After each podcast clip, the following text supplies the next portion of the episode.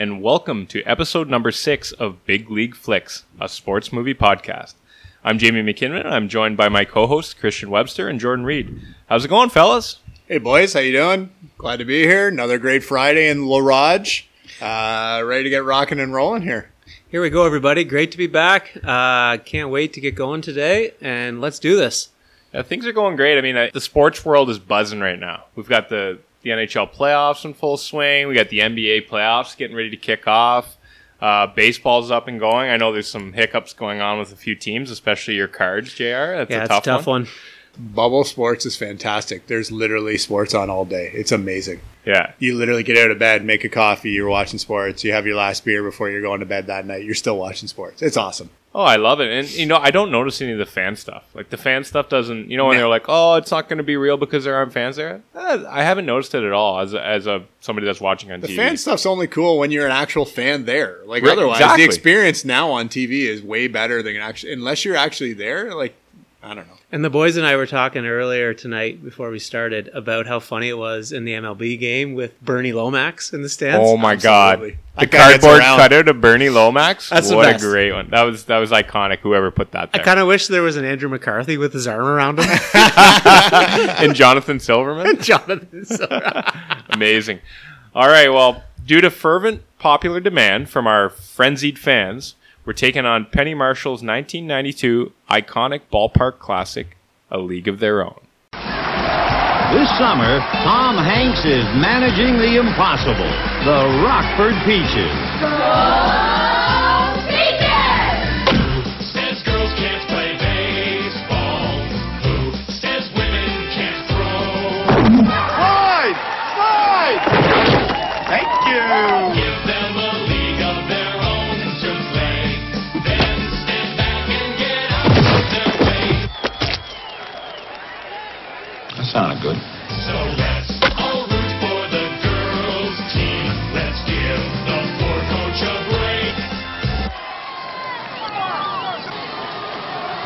Still missing the oh, cutoff man. Now, that, that- that's something that I would like you to work on before next season.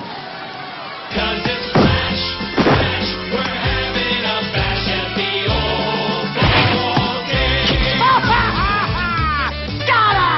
Columbia Pictures would like to take you out to the ball game for an all-star comedy. They'll pay you $75 a week. We only make 30 at the dairy. Well, then, this would be more, wouldn't it? The manager, Tom Hanks.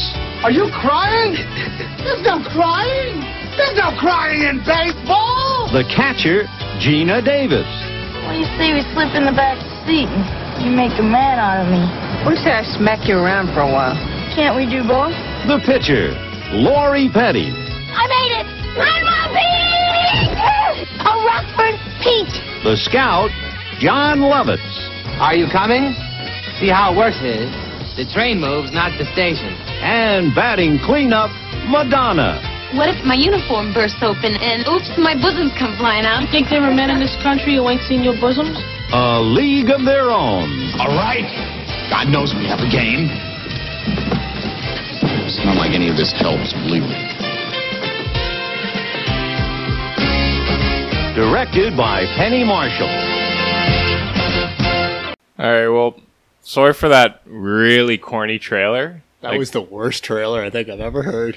it. a little rough. I honestly looked around on YouTube today for multiple different trailers, and and that that was it. That was the actual official trailer that they had for this movie, Yikes. and it's brutal. Like that's one of the worst trailers from some of the misogynistic, like girls can't play baseball, annoying stuff at the beginning to like just the corniness of it. It's just Very hokey. Yeah. very hokey. Very. I don't know who put together this trailer, but uh, maybe they lost out on the budget there. But that was horrific, horrific trailer. Anyways, uh, you guys know the routine. It's time for our brew review.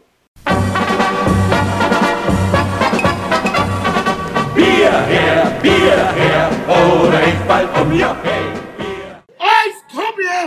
Ice cold beer, yeah? What do we got in the cooler today, Webb? Well, boys, given that it's a baseball movie again, we're gonna do a little double uh, double duty action today. We're gonna have a uh, double header, so to speak. So we're going to travel down the 401 to our uh, good friends at Left Field Brewery in Toronto at Leslieville. Founded in 2013 by husband and wife, Mark and Mandy Murphy. They have a passion for beer and baseball, so we thought we'd uh, get started with some of those. So the first one we're going to get into is uh, the Greenwood IPA. It's pretty much one of their go-to staple beers. You can get it pretty much year round. It's a bright, juicy nod to the hazy beers of the Green Mountains that contribute to that neighborhood.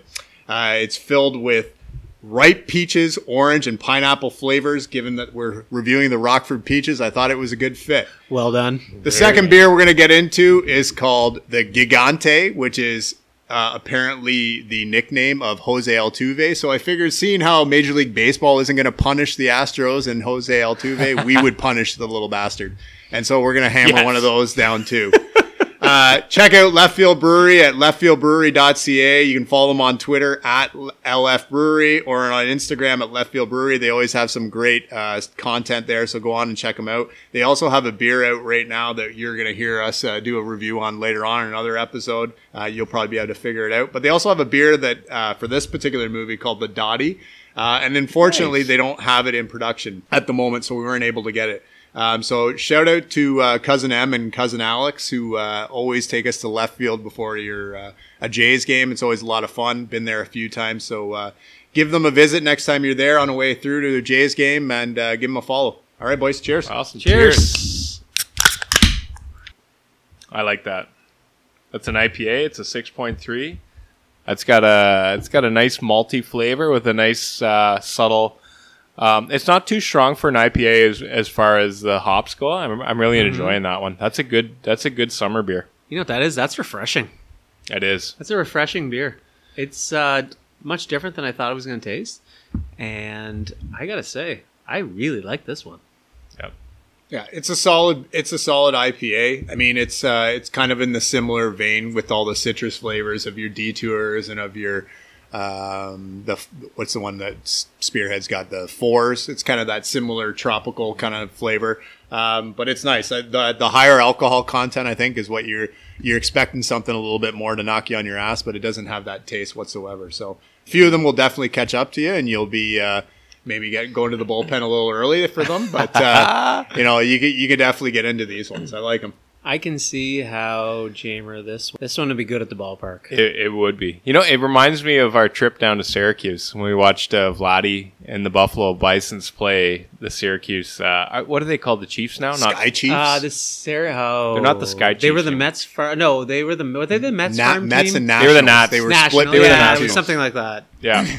But I remember there we had a couple of beers. It was a craft beer night there. Uh, good deal there, twenty bucks for That's right. your ticket and Great two there, two yeah. tall boy craft beers. What a what a great deal. Love minor league baseball, but uh, it does remind me of a couple of beers we had at that one. Oh yeah.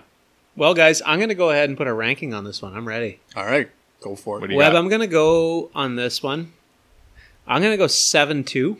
This isn't the sevens for me. It's out of Yeah. the sixes. This is a clear in the sevens for me. Yeah, I'm gonna. I agree with you, Jr. I'm gonna take it a little higher. This is a really good beer for me. I'm going. Uh, it's it's a it's a six point three, but it take it. You don't take it. It's not too malty. You know what I mean? Like it's not overpowering, like like a Mad Tom or something like that. Yeah. Oh yeah. Uh, it's very smooth. It's got a nice balance of uh, hop, uh, like citrus hops and uh, and uh, flavors. So I'm gonna give it a. I'm gonna give it a seven point eight. I'm going high. Wow, Wow. Seven point eight. Good for It's a you. good score. It's a beer that'll catch up with you a little bit if you're if you're not careful. So you gotta you gotta pace yourself. You know, make sure you're calling a good game from behind home plate. Another cliche. Let's just keep tallying those ones up. And uh, Ching. and uh, yeah, the next day the hangover's not so bad uh, if you have a few too many. So I would go as high as yeah seven five, seven six. It's Yep. definitely in the sevens for me. All right, so today, as we mentioned, we're, we're doing a, a League of Their Own. It was directed by Penny Marshall. The screenplay was done by Lowell Ganz and Babaloo Mandel. How about that name? Babaloo Mandel. Ooh, Anyway, well said. uh, re- it was released in 1992 by Columbia Pictures. It got a 73% rating on IMDb and a 78% on Rotten Tomatoes. Had a budget of 40 million and achieved 132 million at the box office. So Wow. definitely a massive success.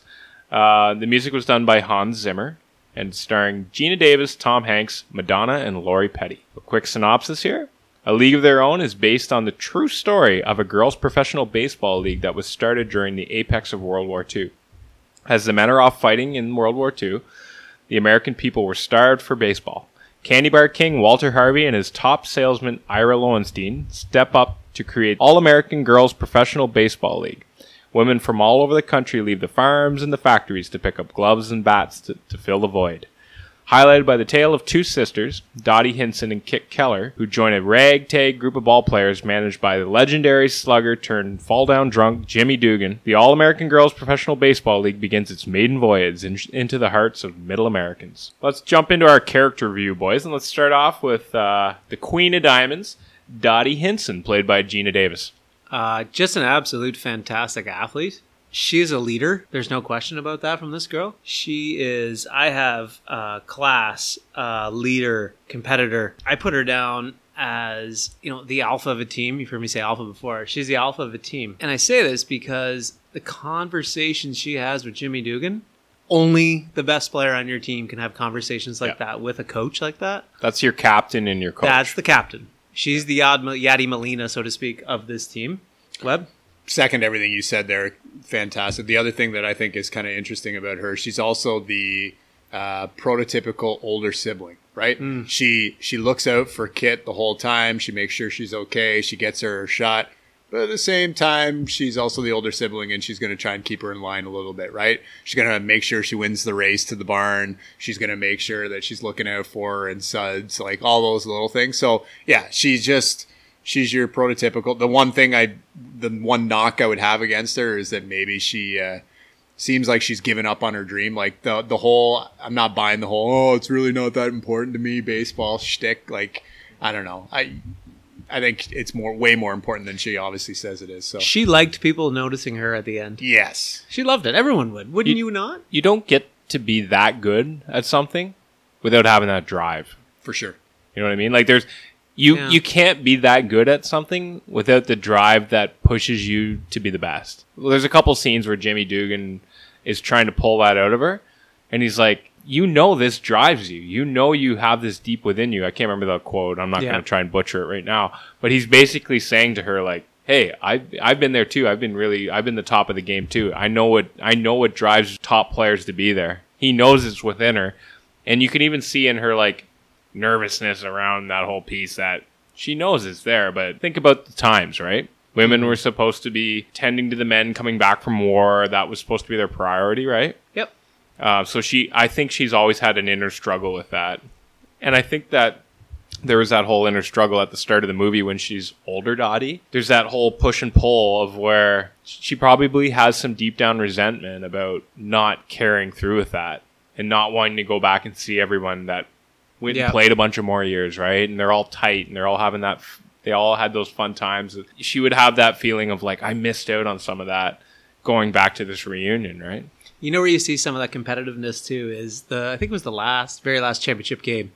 Betty Spaghetti or whatever's warming up, or what the pitcher, whoever it is, I forget who it is, is warming up, and he's uh, Jimmy Dugan's given to the catcher like, "How's she doing? Tell me if she knows or whatever." And then the catcher's not acknowledging, and then she pops up and flips her mask off. Yeah. You can see that's like, I am the best. I came back. You knew Yeah, she was coming back. She was gonna come back. The one thing I will say is that given all this stuff you guys said, perfect position anyways. You know, the catcher is obviously the captain in the field most times.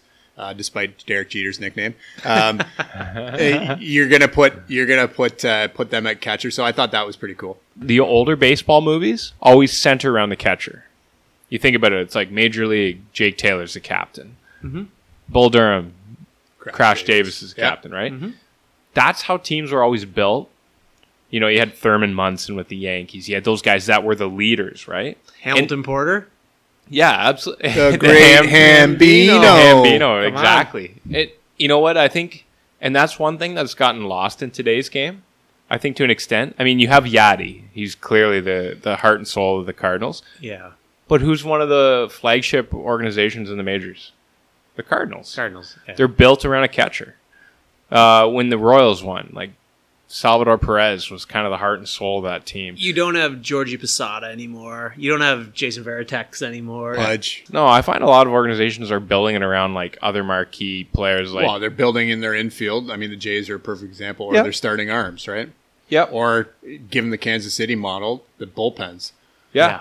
You- You're I agree. seeing a you're seeing kind of a branch off now of like they're trying to find different ways to build a team around different aspects of your lineup. And I find there's a lot of GMs that are mm-hmm. trying to make a name for themselves in that sense. If you really look at success, the Red Sox had Varitek when they won their championship with Theo Epstein. You know what I mean? Like the, these teams have had extremely good catchers. You build your team in the middle. You build it through the middle. You build it through shortstop to center That's how it field. But would you, would you think that too? Like I, I was trying to think in my head now. Like who is there a, like a superstar catcher in the league right now? I'm thinking the guy like the big name for me is either Yadi or Yep. uh, what's the guy Buster out in uh, Buster Posey? Posey, And those guys are both getting older, right? That's what I mean. So who's who? Who's the the next big catcher? You know who I like? I like the guy. Big name in, uh, catcher. I like Contreras and uh, say the Cubs. and the Cubs. He's he's a stud. But is he a household name? That's a that's big what I part of their I- It's success. it's hard in to and think. around Chicago, he would Yeah, be. he but would. like you think for of like us. Posada was a household name. Pretty much everybody knew Yep. who Posada Yeah. was. You're right. You, you, like there's nobody. Yeah. Even Pudge Rodriguez, right? Like he was one of not only the best catcher, but he was also one of the best players in the major leagues. You're right. You're the, right. The catcher position, it doesn't feel like it's there's such a hard position to master because you got to call a good game. Yeah. You got to do all that stuff. there's too many variables hitting- that make you good or bad at it. There's a lot of moving parts to be. And as a manager, you want your catcher their primary focus on calling a game, catching a game. So hitting is always a secondary focus. You want them to be able to hit. That'd be great. It's a bonus, but it's definitely not the priority. No, so when you can have a guy that can do all of it, like Pudge could do, like Johnny Bench, those guys, like that's insane, right? So that's where like a character like Dottie comes into play. Dottie- she can mash and catch. yeah. She's the ultimate. She's a full package. she's the best player in the league. If you have a catcher who can play every day, which she did, and hit the way she did, you are the best, hands down. And the girl said that at the end. Your team she's has the best such- player in the league. She is the best player in the league. yeah, your team has such an advantage when you have that. And her like pop to throw to second was pretty awesome. Yeah. Yep. I saw her throw to second. I was like, her pop's pretty good. She comes out very well. So, One of the well cool played. things I liked about Geena Davis too is she's really tall. She's six feet Yeah. tall. So you talked about it before, Jr. Uh, when we were talking about Bull Durham. You just thought that you know Kevin Costner was kind of small to be a dominant catcher. I mean, there have been guys like Pudge was five eleven or Yeah, something. You know, like, it happens, but nowadays prototypical catcher. And I know this is an older film, like, and we're we're talking about a different era, but like she was imposing. Absolutely. she was an imposing player, and like Geena Davis, apparently, like she didn't really have Penny uh, Penny Marshall, the director, really wanted to have actresses that could were athletic and that could play baseball. So they actually brought in 2,000 actresses to try out for roles for this film. And Geena Davis actually didn't have a background in baseball. She didn't really play it, but she's such an, really good athlete. She's like she was an Olympian. She's athletic. She's an Olympian archer. One of the things I thought she had too is that look. Remember when she comes striding to the plate in that final game? She's got that intimidating look. She's staring down the pitcher. I thought she looks the part. Like she's she's got that scowl. She she she looks like an intimidating mm-hmm. figure coming to the plate. Like I thought she really nailed that. let's, let's jump to Kit Keller, who's played by Lori Petty. I had her as a person who needed to get out of her hometown. Dottie was okay being in Oregon. Kit needed out, and she was in the shadow of her sister. She was athletic. She had, was a gamer. She didn't have the skill of her older sister, but she had a will to succeed. And she was always that little bit of an underdog person, Webb, where I looked at her and I was like, this person's kind of one of those people who wants to do better, but she's like, me, me, me. Don't forget about me. And you were always like person attached to Dottie, so to speak, and her sister was the come along. Yeah. I 100% agree with everything you said, and that's why I have a hard the the me me me part, especially. That's why I had a hard time really kind of, uh, I'll say, enjoying this character. I don't know if that's the right term. I found her annoying. She wasn't. Um, I mean, Lori Petty, great job playing her. I find Lori Petty and everything I've ever seen her do is an annoying person. Just her the way she speaks, her tone of voice, everything about her, I find annoying. Um, but she, I mean, she played the part well. Again, maybe this is because I'm the older sibling in my family. I don't know, but the just the it seems like the typical younger sibling of like, hey, look at me, look at me, look at me. I I don't know. No, I agree. And it's funny, Jazz actually says, I, I put the movie on the other night, and I'm like, oh, do you want to watch the movie with me? And she's like, no, I can't. She goes, I actually, the movie's good. I can't stand Lori Petty and, as Kit. Yeah, like, like Kit. Tank Girl. Like I, I was trying to think, she's in Orange is the New Black as like the crazy, the crazy yeah, one. She If she she- bugs me in a lot of things she's Yeah. in. She she bugs me in uh, Point Point Break. That Yeah, oh, yeah. I Mhm. I got. I totally she forgot about didn't fit the role in Point Break for me, but I, I think she did an awesome job in this role. I think Lori Petty did an awesome job. And you know what? From what I saw, if that was her, she looked like a pretty good baseball player too. I've got something I'll, I'll touch on later when we get into it. But very good pickup. Let's move on to Jimmy Dugan, played by Tom Hanks. Ah, maybe the best. One of the best. Is he not one of the best? one of the best roles in a sports movie for me. I, when he plants a kiss on Myth, Mrs. Cuthbert or whatever her name is, and said, "I loved you" in The Wizard of Oz. This guy is classic 1930s, 40s, 20, whatever era you want to call it before modern times, baseball player. This guy's a ball player from back in the day. Between the dip, the urination that took two minutes, and Madonna's timing it, I'm like, this guy's a real old school Classic. ball player. He may have stole the show with Tom Hanks on this one. Like his voice, his actions, the chew, the his body language, the way he moved around with the sore knee, you're like, this is an old, banged up baseball player Nailed with an alcohol problem. This is Jimmie Foxx, essentially. I yeah, don't know. I mean, Nailed Tom Tom Hanks. You can't say anything negative about Tom Hanks. What's cool about this particular role for Tom Hanks, in my opinion, anyways, is that he gets to be a little bit more, uh, I'll say, comedic, like intentionally comedic, Yeah. and he gets to play the kind of like the drunk idiot, basically, but uh, with a good heart. It was perfectly cast.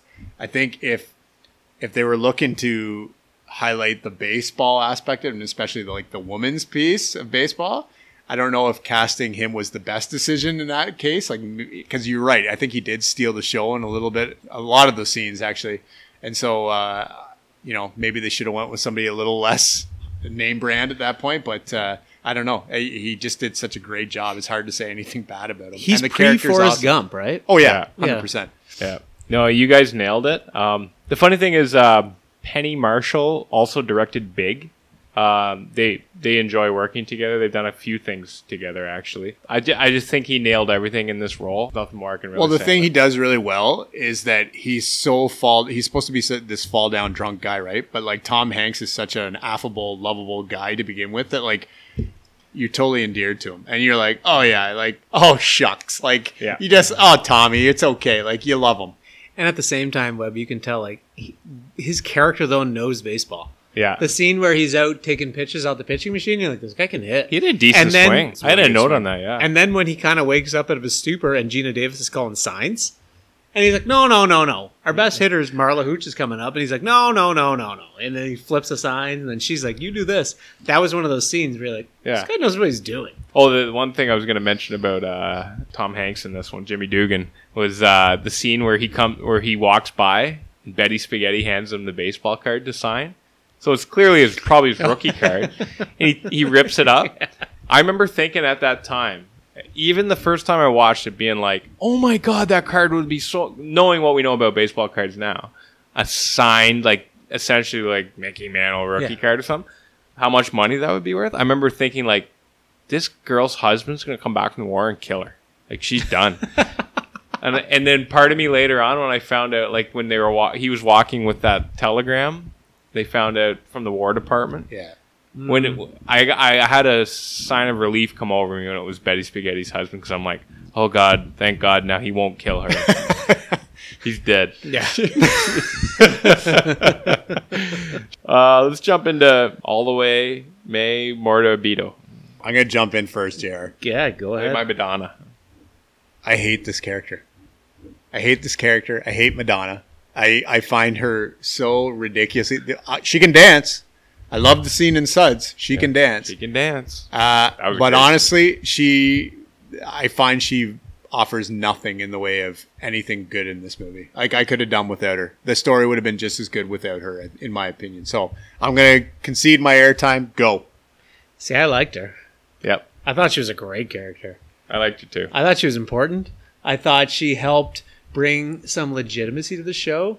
I, thought- I thought with Madonna, you have like another star out on the field, and you know who she is. But like the whole Brooklyn, like New York City, like that, her and Rosie O'Donnell's character, like you, you have some New York City people, and they're hard. I love when she showed uh, what's her name Baker how to read with the dirty book. That's pure Madonna to me. And I'm like, yep, that's Madonna coming shining through. Some of her plays, uh, a 375 triple No, I don't believe that. Yeah. I don't believe that. I'm sorry. I disagree with that. But I thought as a character, I thought she did a really good job. Yeah. I think every team needs uh, somebody that's going to organize the Shakers. Yeah, she- you need. that's- sh- She's, a glue. She's a glue girl. She's a glue she's girl. She's a glue girl. Yeah. glue gal. Glue gal. I just found it was so over the top. Like the whole promiscuous girl. It was just. It was so uh, cliche, given that it's Madonna. She was a taxi dancer. Let's move on to Doris Murphy, played by Rosie O'Donnell. Rosie O'Donnell. Um, not a huge fan of Rosie O'Donnell. I thought this was by far the best I've ever seen Rosie O'Donnell do anything. I have to tip my cap to her. She did a really good job in this role. She was believable. Her again, like that New York style, and she looked like a ball player, and she played like a ball player, and I think she looked like she was pretty good, and looked like she could play a little bit, and uh, definitely was a believable character. And her way that she chirps basically is very baseball like to me. Yeah. and She's very natural in I thought she was great too.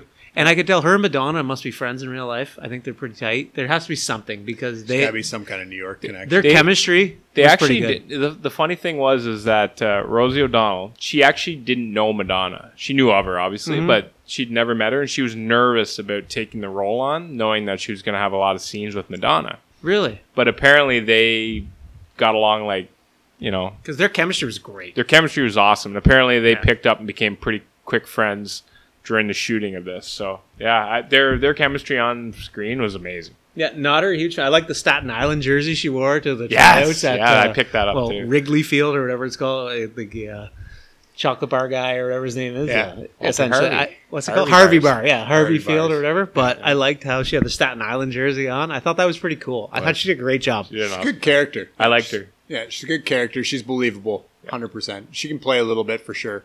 Oh, uh, yeah. And I, I don't like. I think she, yeah, she definitely would have brought that that New York piece really, really well. Just the accent alone, right? She's a good comedian. Like back in the day, like some Yeah. of her old comedy is really good. She's got some funny stuff. Uh, let's jump on to Ira Lowenstein, played by David Strathairn. Ira. I first I thought him. I saw him. Sorry, I thought he was a, a little bit greasy, and I was like, this guy seems like a greasy character. Then as I got to watch the show, I was like, okay, you're a little bit more ambitious than I thought, and there's a little bit more to him. I didn't think there was much depth at the start of this guy. I thought he was just kind of doing a service for Harvey, and such his life. He was just a minion for Harvey, aka Wrigley. But at the time, He's the heart and soul of the league, really. now he beca- exactly he becomes the heart and soul of this league and he really wants to push it so as the show went on i actually learned to really like him but at the start i didn't have a lot of time for that guy We had a couple lines early on where you're like, ah, it's a bit, you know, he's got Mm-hmm. that mis- misogynistic, exactly you know, he's got the, well, if you can't play ball in this, you don't play ball at all. There's all these girls that would trade their bus ticket for your, that uniform any day, you know, that type of thing. Yeah. yeah But then as it goes on, you see he's advocating for these girls, advocating for this league. He's he's really the one that kept it going. And then I think at the near the end of it, the older Doris indicates that when she says he should be the one cutting the ribbon, which I thought was weird because he seemed older. And how did he outlive everyone and still look better than like some? Anyway, it's true He aged really well. He's got a hell of a moisturizer. He That's got a hell of a head of hair. Yeah. He's been in a lot of films. Like actually, in he was in a, he was in another really good baseball movie, Eight Men Out. He played uh, I forget the the pitcher that he played in that. Hoyt, is it hoyt wilhelm no, he, he was one of the guys on the white on the Black Sox or whatever the White Sox. Um, but yeah, he I can't remember the name of the pitcher. He was the guy that kind of had a moral compass in that movie. He's- he didn't he didn't want to throw it's it. It's been a while since i've seen that I was so- saying, I Good film. That'll be I- that'll be coming up at some point. when I saw. I just finished rewatching The Sopranos. He's the guidance counselor for AJ in Oh The yeah, that's right. But he's also the husband in uh, uh, a River Wild or whatever that Meryl Streep Meryl Streep. movie. Oh, where that's the other one I was thinking. Yeah, of. that's the Yeah. one I always remember him from. Yeah, he was good in that one too. Um, let's talk about some of the other characters. Did anybody pop up for you? I, I got one in mind, but let's see what Webb's got. I think Uh, Webb's got one. Mine is going to be uh, the annoying man, aka Jay Sherman, aka Mister Jon Lovitz. Uh, Yes. What's his name? Ernie in this. Like Ernie Capadino. Ernie Cap- Ernie Capadino. Capadino. Ernie. I, when we get to the the favorite quotes, uh, all of mine are Jon Lovitz in this movie. I love everything about him in this movie. This was a perfect role for him. Uh, I would have loved to see about another hour more of him. To be quite honest, like he is hilarious. Amazing. Uh, my favorite, one of my favorite things is like, "Hey cowgirl, see the grass? Don't eat it." Like just little off the cuff remarks like that. He's just so dry, uh, and he's he's critical to the the movie, right? Because he discovers that essentially the three best players in the league, or the three most notable, anyways. Uh, I had uh, obviously Marla, Marla's the up there. Marla, the Marla Hooch, and the whole Nelson thing where she's singing karaoke to Nelson, Singing Nelson. Nelson, and then when uh, they see her years later at the thing, like, "How's Nelson?" and you're like, "That's the best that they got there. I love It's it." great Yeah. that they lasted. Yeah. And uh, her whole ability to hit. What I find interesting, like in Colorado Springs with Marla, is that her dad's like, "Yeah, we need to find a place to get her out of here." I'm like, Colorado Springs is not the worst place in the world. Or no, sorry, they weren't in uh, Colorado. Fort, Collins. Fort Collins. Yeah, I used to play in Fort Collins. They, the Colorado Eagles play there. It- not a bad place. it was amazing. Yeah, Sorry, Fort Collins. just I was like, outside of Denver. I was like, this far. is an okay place to live, but and she's just mashing balls all over the place. She was great. A What lot a of pop hitter! from the left hand side of the plate, that's for sure. yeah, way great from the left hand side. Unbelievable character. Yeah. I, thought she was just an awesome character to have in there. I have, I got to give a shout out to my boy Stilwell Angel for his uh, agitation skills. He got under the skin of the guys and got them uh, g- uh, the girls and then and uh, Jimmy Dugan to get them going. Stilwell is Francis from Pee Wee's Big Adventure. Oh nice catch, JR. I noticed that. I was Well played, Did you notice who the Francis. first baseman for the uh, Téa Leoni. Yes, Jamer. Yeah. Well done. I did pick that one up. All right, boys. Uh, let's jump into our realism review. Was the movie realistic? Did it do justice to the sport? they did a really good job of making like the dirt, the dust, the sounds, the realness, the sound of the cleats, things like that. The stuff caught in your cleats, that's real. Stuff gets caught in your cleats. This thing, little things like that in ball. Stilwell's chocolate bar. Stinwell's chocolate bar, Jimmy like dipping. You have all those things. That's very, very real, and you The hear that all the time. The uniforms were authentic. So those ones Yes. that were the actual ones that that they had. Well, not not the actual ones that they wore, Mhm. but like they were modeled exactly off of the ones that they wore during the the actual inaugural league. And as we mentioned before, this was based on an actual league Yeah. that ran from 1943 onwards through into the uh, fifties, the mid fifties. Yeah, it was into the 50s. So it had a pretty good run there. Um, you know, there was a lot of realism in that. And uh, Penny Marshall, actually, the fact that, and there's been a few directors with sports movies that want to get, they'd rather have actors that can play rather Mhm. than just actors that they can, you know, stunt double and do things with. So th- I thought that there was some realism in that. Some of the scenes were pretty good. Apparently, when they were sliding into the bases and stuff like that, and when they were getting injuries, and they remember they showed the yeah, big strawberry. the big strawberry on uh, Yeah. Alice, whoever it was. Girl from Saskatchewan. Yeah, That's right. There you go. Um, that's that's legit. Apparently, she still had that uh, markings from that bruise a year later. That, that, that that's what I read on one article. Well, if you wear uniforms like that, I believe it. Yeah, absolutely. I mean, you're Those wearing pads. skirts going into bases. Uh, they brought out a slip and slide to help the girls prepare for sliding. That's but apparently, the first three girls that went through the slip and slide got a concussion, so they canceled that and came up with a different uh, way to teach them how to slide properly. So, uh, but there, there, yeah, there was a lot of realism that went into it. A, a lot of the scenes where they're playing baseball, apparently Penny Marshall just had them play games, and and they took select clips out of it to put together some of those montage Nice. scenes that you saw. One of the things that I had a note about that was unrealistic to me was it was in the final game. It was one of the Ra- Ra- Racine batters uh, took a really difficult low and outside pitch, the opposite field, and all the way Mae tracked it down at the 410 sign. I'm like, uh, I don't think that they're going to be able to hit a low and away pitch 410 on a very difficult pitch in this Opposite league. field with a wooden bat in but- 1943. So with a here's- dead ball era. with so a you- dead ball hit. No, it's not happening. That's a good segue into. Okay, so I, here's what I liked about the realism piece of the movie. So, uh, putting Dottie in the third hole in the lineup, that's pretty accurate, right? You're going to put your best overall hitter in the third hole. Always. With Marla, especially being the, probably the best hitter on the team, bat and clean up behind her to protect her. 100%. Uh, in the last game, Dottie has pretty much the the textbook RBI hit right up the middle. uh, which you would be taught to do, like try and go right up the middle, right? Um, so it's pretty over the second base head, textbook baseball play. Loved it. Uh, the beginning of the movie, when the girls get uh, scouted when they were playing for that dairy team, did you notice they were playing fast pitch like windmill? Yeah. And I was like, how is that trans? So that I just kind of thought was interesting. Um, and then the other thing I thought was kind of weird would Jimmy not have had to submit the lineup card earlier than that? Dottie's showing up and she's already playing catch. The, the lineup card you would think would be in already. You bring the lineup card up right when you have the meeting with the umpire. Okay. Right before So first pitch. Yeah. Okay. what'll So he happen had some wiggle room.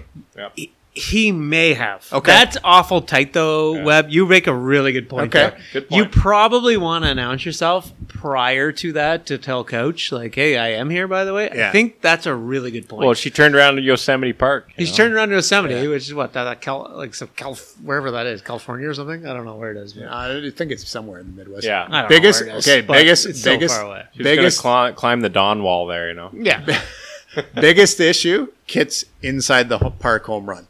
All right, Evelyn, are you not if you're managing No doubles. roster- You're playing no, doubles. doubles. exactly. No doubles defense. How is anything getting over her head and getting into inside the park home run? I think Stilwell was doing something weird in the dugout. Oh, she was, my She was Lord. distracted.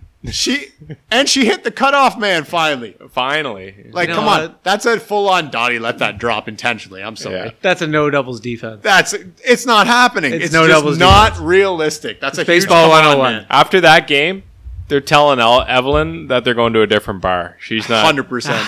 You know what We're I mean? going to bar A. Yeah. Yeah, You're, you're, not We're going, actually Evelyn. going You're not going to Suds. You just lost it for us. Yeah, Lost the us. no doubles defense is a really good point. I, I made a Yeah. note of that too. Webb, I was like, yeah. I don't know any manager worth their salt is going to tell you it's no No. doubles defense at this point. Nothing gets in and behind. Back to your point, Webb, about um, the fast pitch to, to hardball. Yeah. So apparently, and this was interesting, I thought.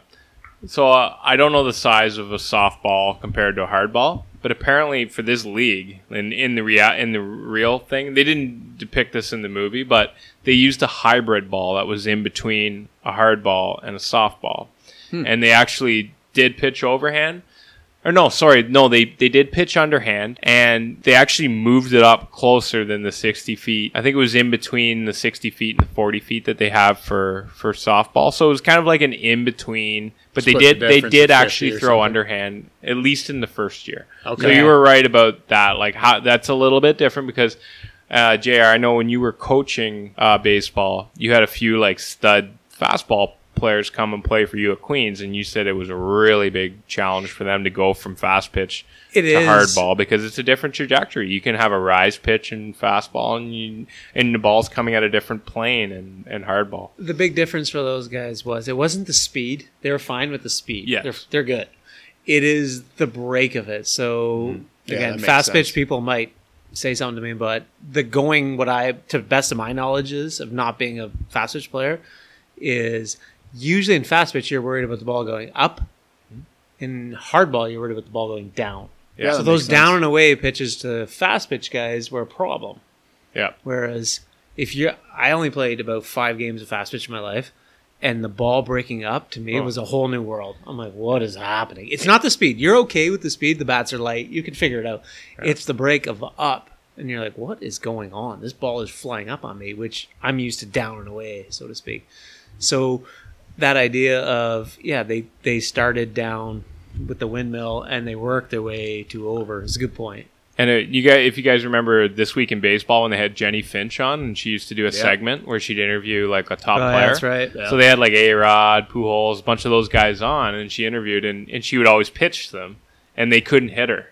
And that was the big thing was that, and I read it about it in David Epstein's book. There's a whole segment on about like trajectory and where your brain is already kind of making up decisions on the trajectory of the ball. Yeah. So it's it's muscle memory, right? Well, it's a split second, right? Exactly. So now let's jump into some quotes. There are just so many great quotes in this one.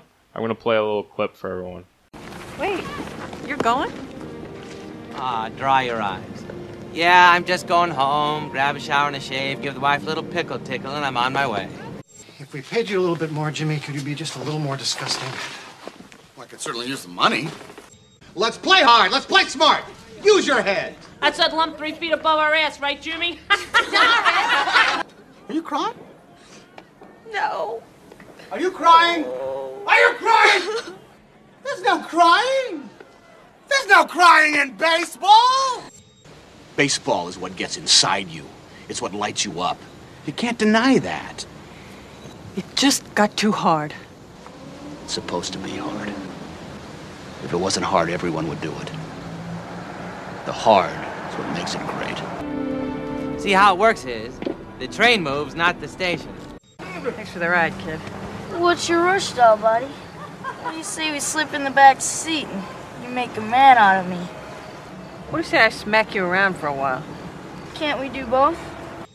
You know, if I had your job, I'd kill myself. Sit here, I'll see if I can dig up a pistol. Yeah, Can you send my baseball? sure. There. Wow. Avoid the clap, Jimmy Dugan. So there, there's a kind of a clip of some of the iconic quotes in the movie. Are, are there any ones that kind of stood out for you guys that you want to touch on? Uh, I had uh, uh, the bats for bullets. So you know those old school black and white videos that were like the propaganda videos where it's the narrator. Here's Dottie Hinson doing Yeah. whatever. Like that is one of those things. And old episodes of The Simpsons, they used to kind of make parodies of them, and you'd sit and watch. I loved all those old videos. They're Here's great. Kit doing whatever, and then you'd be like, "This is unbelievable to watch." I loved the any quote from those old black and white Marla videos. Hooch. What a hitter. Marla Hooch, what a hitter! And Ellen is also an accomplished coffee maker. yeah, like those those videos. Just that's all those videos did it for me. Web. Uh, so mine are definitely going. Lovitz kills me in this movie. Uh, so he's got some of my favorites. Uh, like when the girls finally catch up on the train. Did you promise the cows you'd write? yeah. um, and then when he walks into the barn the first time, doesn't that hurt? Doesn't seem to. That would bruise the hell out of me when they're milking the cows. Like I was in stitches laughing at that. And then the final one, went right before he's about ready to leave, ah, dry your eyes. Yeah, I'm gonna go home, grab a shower, and shave, and give the wife a little pickle tickle, and then I'm on my way. I'll see ya. like just love it. He's just amazing. Yeah, he killed it. I love Jon Lovitz in this one. I, I wish there was more of him. Uh, I think he, he kicks the movie off perfectly though. You get a lot, you get a good dose of Jon Lovitz early on in the movie. It really gets you going. It sets the tone. Uh, and I think Jimmy Dugan had some doozies throughout the movie. I thought he had some great ones. I love the one where they were like, "Oh, Jimmy, you really turned your life around, eh?" No, I just couldn't afford it anymore. Like, talking about boozing. Avoid the clap, Jimmy Dugan.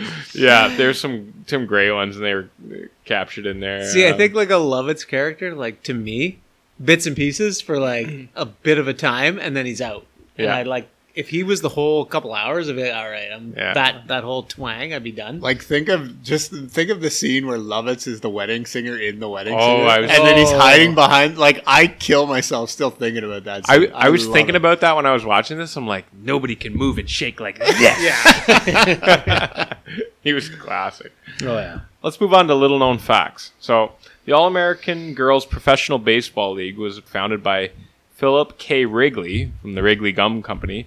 So, that was what this Harvey bar, uh, Walter Harvey was based on, right? It was Wrigley, uh, along with Branch Rickey. Branch Rickey's been like Legend. like, just a legend, right? Like, Yeah. just such a great human being. he's transcended the game by bringing Jackie Oh, Robinson. into it.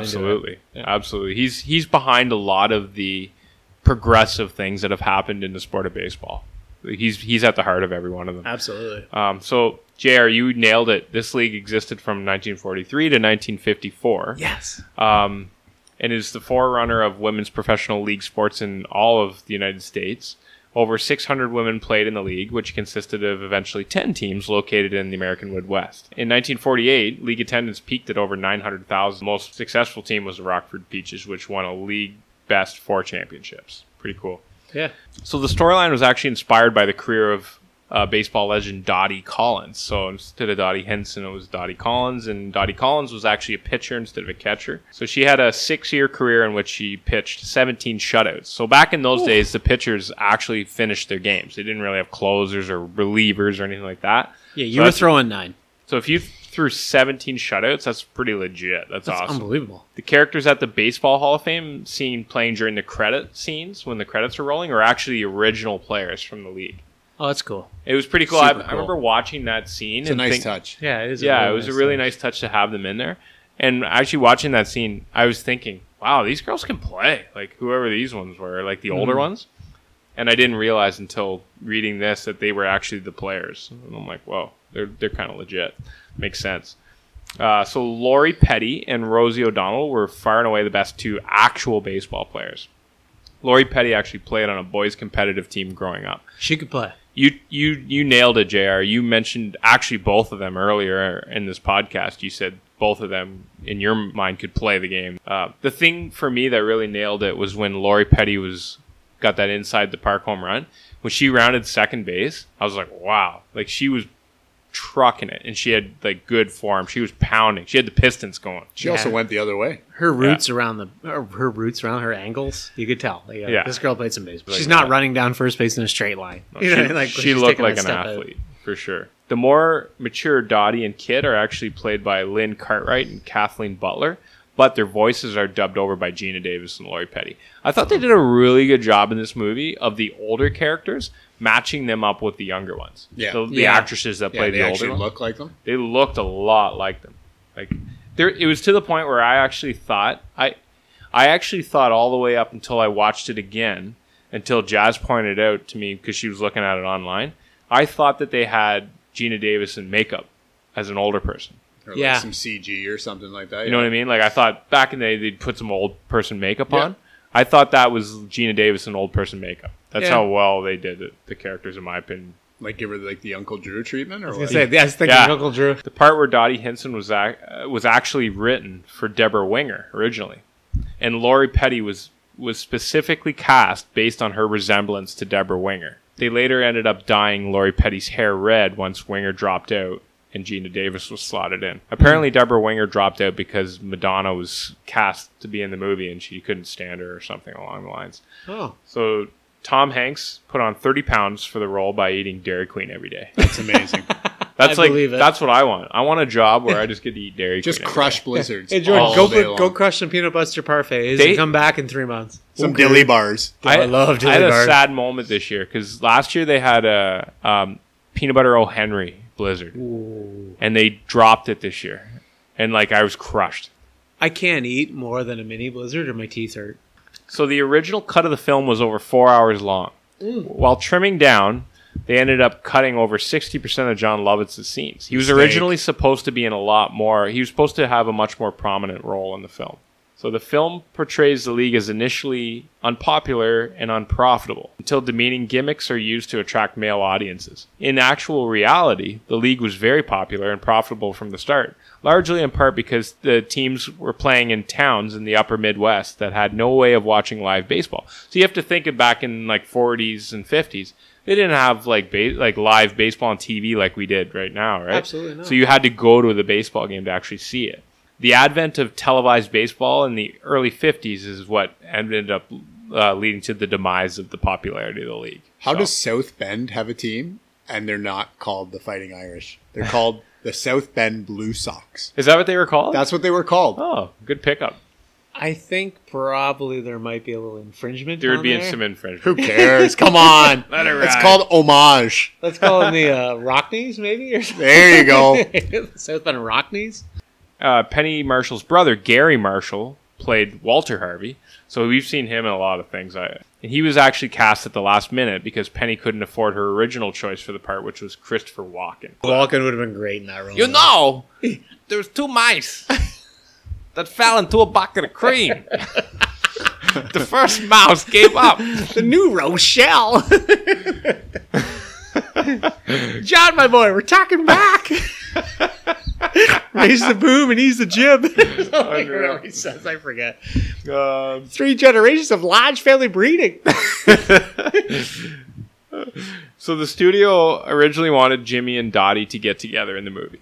There was even a kiss at one point, and there is a there is a deleted scene where it's on YouTube if you want to look it up. Uh, but Penny Marshall insisted that she didn't want them to get together because she didn't want to distract audiences with a love story, so it was cut. cut out. I agree 100% with Me that. too. I think it was cut. perfect. Yep. There was no way that they could. No way. No. The whole time when I first saw this years ago, I was like, please do not. Yeah, And I thank you that you didn't. no, You would I would have totally lost t- a lot of respect for You would totally turn on Dottie. You would. You'd turn on You would Dottie. and you totally would turn on Jimmy. Dottie. And, it Jimmy, takes- I mean, it. I mean, it fits kind of Jimmy's downward spiral, but you would Yeah. totally Yeah. turn on both. and of them. it, he's in a position of power. Yeah. and you're like, no, Yeah, this just- is not right. Don't It's just not right at all, and I'm glad they didn't do it. Good for Penny. It's so much against better of a movie that that never happened. hundred percent. Yeah. Lori Petty caused herself to bleed during her scenes with Jon Lovitz because she had to constantly bite her tongue to stop from laughing at his comedic acting. That's amazing. That's funny. In Evansville, Indiana, where Racine Games in the World Series was filmed, Madonna was so rude to citizens, hotel and restaurant staff, and other locals that her reputation is still tarnished there. She even spoke poorly of the city in interviews. I stand by my earlier opinion. There you go. Her, Her, life ego. is attention-seeking behavior. yeah, her ego was like just horrific. Yep. Yep. Uh, this is this is kind of cool, Jr. You nailed this earlier. So Tom Hanks's character Jimmy Dugan is loosely based on the real life of baseball slugger Jimmie Foxx. It's funny though, like I, I never thought about Jimmie Foxx, but it makes a lot of sense after reading Ted Williams' autobiography where he talks about him. But uh, the thing with Jimmy Dugan from the beginning, where I I thought it really reminded me of Mickey Mantle, the knee injury, Hundred percent. the booze going off like having really good having really good career numbers but could have had much better The the bombs, the ribbies, all could have played kind of five stuff. more years Yeah. all that stuff like he, he still had an amazing hall of fame career but he could have just been that much better You know, it's kind of funny, Jamie. You sent a picture of was it Mickey Mantle or was it the vintage baseball site had Mickey picture Mickey Mantle? I forget today. Yeah. and it had Mickey Mantle, a big smile, and his teeth were just as yellow as can be. Yeah. like, you're just Little like dip. little dip, darts, you name it, and Yeah. one of those things a- that just a take hard you down. lifestyle. Hard lifestyle. and i loved mickey mantle he's one of my like one of my favorite ball players of all time it's just it, He's Mike Trout of his time. he was. He, he was just he could have been so much better but he, he was already iconic right? Yeah, That's how good he was. So the concept in the movie is that major league baseball was actually shut down during the war. This isn't actually true. Mlb continued and they actually filled the vacant roster spots with minor leaguers. Uh, many of the minor leagues were actually shut down during the war and this is where the all-american girls professional baseball league filled the void that's why the teams are all based in small midwestern towns. So that was one thing they kind of alluded to in the movie that major leagues were being shut down and this was the thing. It's actually the minor leagues that were shut down and that's why we're seeing it in small towns. Sean young and demi moore were both considered for the part of dottie. Demi moore had to back out because she became pregnant. So penny marshall remarked that bruce willis literally screwed her out of the part i thought that was hilarious That's pretty funny. that's a little laverne and shirley uh, comedy coming Oh. So that was good. I, I had a question. I was talking about this with Mrs. Webster. Who would you recast if you're going to remake this movie? Because you know that eventually it's probably going to get remade because that's what Hollywood seems to do these days. i think this one for sure will yeah, Ooh, hundred percent. Their Own? Who do So you like put as a the Rosie O'Donnell Aaron? character to me, that's like a, a Melissa McCarthy. Yes. right. Like Yes. it's it's a it's an easy one, or You like an it. Amy Amy Schumer or something like that. amy like schumer yeah like something pretty similar. Although uh, no, I think Melissa McCarthy. I have one for all the Mae, I- all the way Mae. Katy Perry. Oh, Ooh. I'd put Katy Perry. Katy as all the Perry. So who's That's your- a bold one? who's your Geena Davis? Is it like is Sandra Bullock too old at this point? Yes. Okay. Yeah. Ooh. Geena Who else you got? Who's your leading lady? Who's going in there? Jennifer Lawrence. I was gonna say, but I haven't seen her in a lot lately. Jennifer Lawrence. I'm thinking could of be like okay. uh, Silver Linings Playbook. Yeah. That's a good call. I'd go Jennifer Lawrence on that one. and then so who's Kit? No, Who's Kit?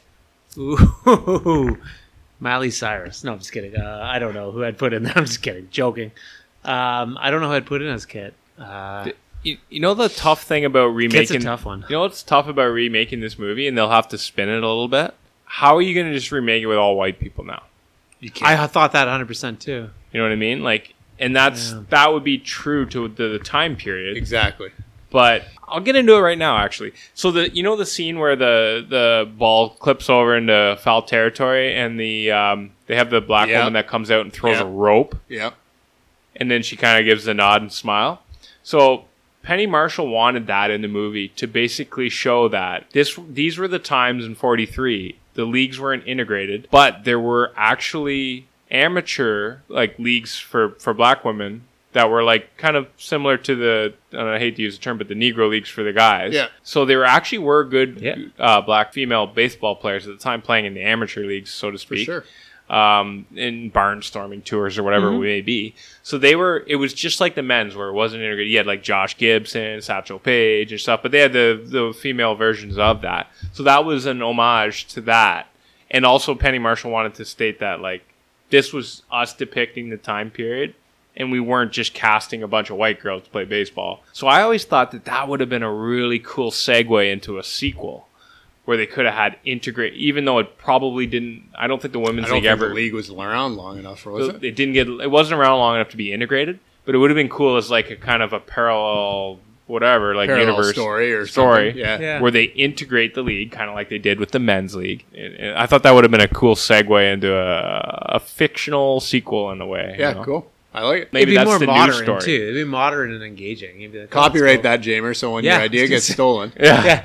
Maybe, maybe Jamie that's McKibben, copyright Maybe that's the new story, right? Like maybe that's how you do a, se- or a, a, a movie nowadays. Is like you you Hmm. actually kind of do a fictional. That's a really neat viewpoint. line point. Well, and that's really cool that she had the forth, uh, foresight to kind of see see that. And I think you know you touched on it earlier with the whole even the the the piece about women and the respect that they had at that time, right? Mhm. Like I had to look it up because one of the things that I was questioning was there's a scene where uh, when they're leaving, when Dottie's leaving, when her husband comes back and she's driving, and I'm like, women driving in the 1940s is that a thing? And then we, my wife and I looked it up, and it was yeah, it's in certain states if you like lived on a farm or if you had, you know, basically it was you're allowed to drive if you're in a no if it's an emergency you're allowed to operate something. oh, okay. That was the way it That was it, It was like more or less to that extent. Like it was pretty brutal. good so pickup. Good pickup. yeah, even just adding that in, I thought was kind of cool. So let's jump into the soundtrack. So this movie was scored by Hans Zimmer. Uh, but I, Absolute legend, by the way. he's amazing. Like you think of all the movies he's done, like he- he's got so many iconic uh, film credits. Uh, I didn't feel a lot of Zimmer in this movie. There wasn't a lot. You know how some movies there's a lot of Zimmer. This movie, I, I felt like he pulled a lot of other works into it. There wasn't a ton of like Zimmer. Like I, I think of Zimmer, I think of like Rain Man's got a ton of Zimmer. Mhm. Yeah, Um, Lion King, he won an Academy Award for. But For like sure. when I think of this, it's it also plays heavy on the nostalgia feel. Yes. and so that's where you that's the impact you feel the Zimmer effect, right? Like, I mean, other than John Williams, I don't think there's anybody that uh, is probably more renowned than than Zimmer. Yeah. uh, the the two of them basically run train over Hollywood in terms of soundtracks and, and scoring. Um, and they've been doing it since like the 70s and 80s. So Killing shout out to uh, music for film and television at McMaster. I learned all that. Uh, uh, great, great course. Awesome. Average school. Uh, average. Walk and talk faster. You go to McMaster, buddy. Ah. that's awesome. Um, yeah, there's some good stuff. I thought the the the pieces like Choo Choo Ch'Boogie and all those ones like that was real. How nice amazing touches. does that bar look? Oh, like that bar looks like it would be so time. much fun. How Between fun. that and the train ride, I was like, I would love to be on that train ride when they're riding the train back. How about the how about the dance scene with Madonna and uh, oh my god, like It- I thought the soundtrack was great. I'll I'll agree with everything except the the Madonna "Now and Forever" song. Every time I hear it, I it like makes it. it. makes me want to puke. Like Really? it is oh, I one of those it. songs. I love it. That is like the ultimate mood killer. I thought this movie was on such a high, and it, honestly, and, and I'm not trying I didn't to make, like it. I'm not trying to make light of this. It, it, it's one of those like It was downer. I, want. It's a total downer. It a it's a downer. depresso song. But it is. I love it. I think it's amazing oh. with the black and white be- photos. I think it's fantastic. It's supposed to be one of those like funny moments, you know, like one of those high. It's like an uplifting movie, and then to end with that, like it's No. just such a.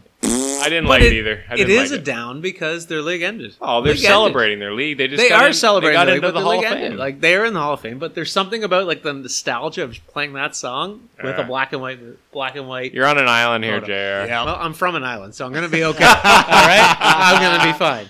But I love it.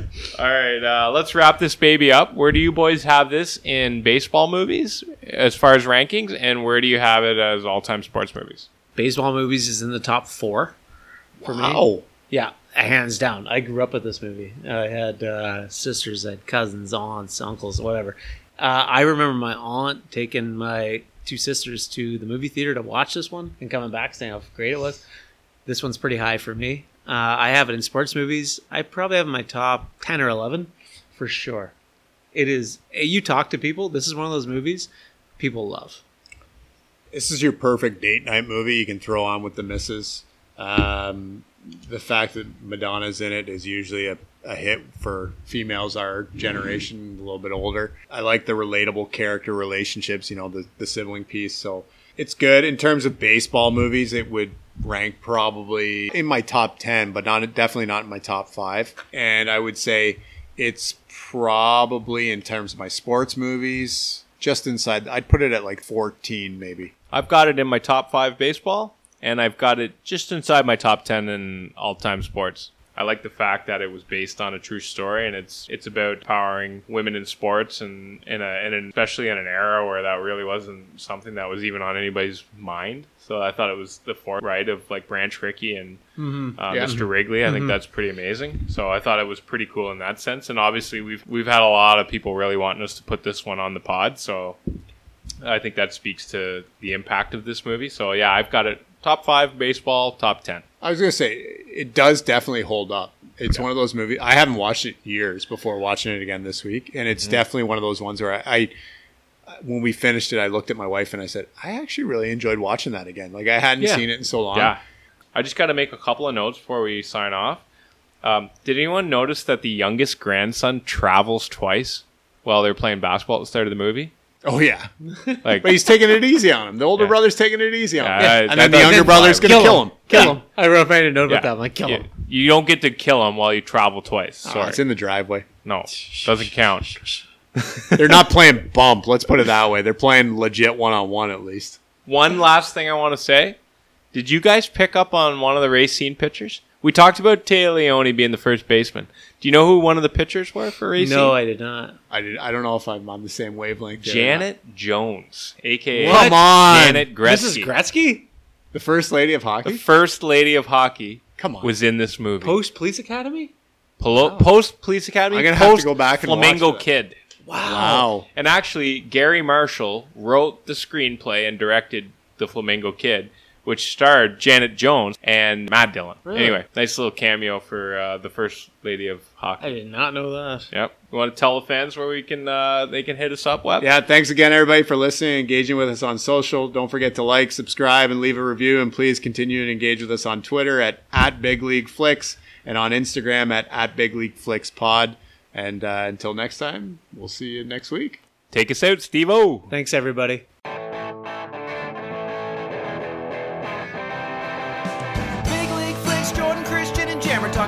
About sports and the glitz and the glamour. Got a cold beer pairing for the leading lady staring. Fun facts and trivia and man rocket comparing. Soundtracks and music, they'll rate all these things. Was it real or did they lose us as the fat lady sings? Talking junk, have a giggle, comedy, drama, romance. Did the film deliver six to noon in my pants? With their big bag of tricks, these podcast critics, Jordan Christian and Jammer with Big League Flicks. Jordan Christian and Jammer with Big League Flicks.